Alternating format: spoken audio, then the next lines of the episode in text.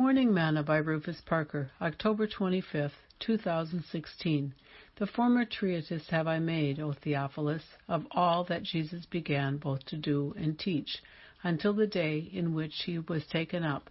After that, he, through the Holy Ghost, had given commandments unto the apostles whom he had chosen, to whom also he showed himself alive after his passion by many infallible proofs being seen of them forty days, and speaking of the things pertaining to the kingdom of God, and being assembled together with them, commanded them that they should not depart from Jerusalem, but wait for the promise of the Father, which, saith he, ye have heard of me. For John truly baptized with water, but ye shall be baptized with the Holy Ghost not many days hence.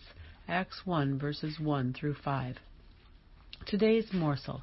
I often wonder why so many people who receive the born again experience soon lose their passion for the things of God.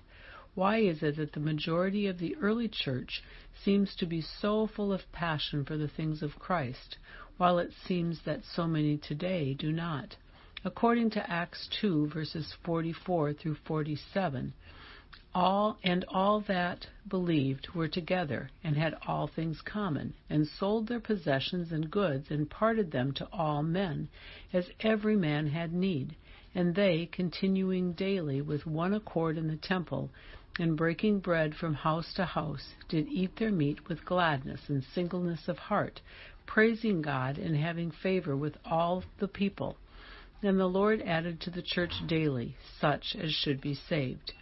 In Acts 8, verse 4, we read, Therefore, they that were scattered abroad went everywhere preaching the word. The book of Acts is full of the early church's passion for the things of God and others. So, what has happened to the church today? What is sucking the passion out of so many? Is it worldliness? Is it fear? Is it a love for money? Is it a lack of understanding? Why are so many walking away from the fountain of living water? Jeremiah 2, verse 13. Why are few involved in teaching and sharing truth?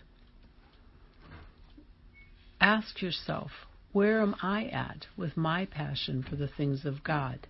Stir up the gift that is within you. Sing, Lord, please move me with compassion for the lost, I pray for the millions who are lost and cannot find their way. Melt my calloused heart with love, no matter what the cost. Lord, please move me with compassion for the lost. Thought for today Have you lost your passion for the lost?